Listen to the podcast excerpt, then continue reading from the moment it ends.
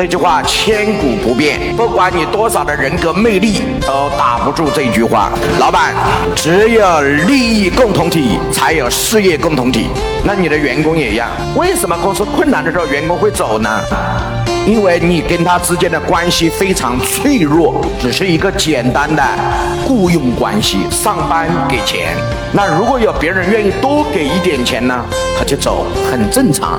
还有人说，我靠，这个员工太坏了，换作是你呢？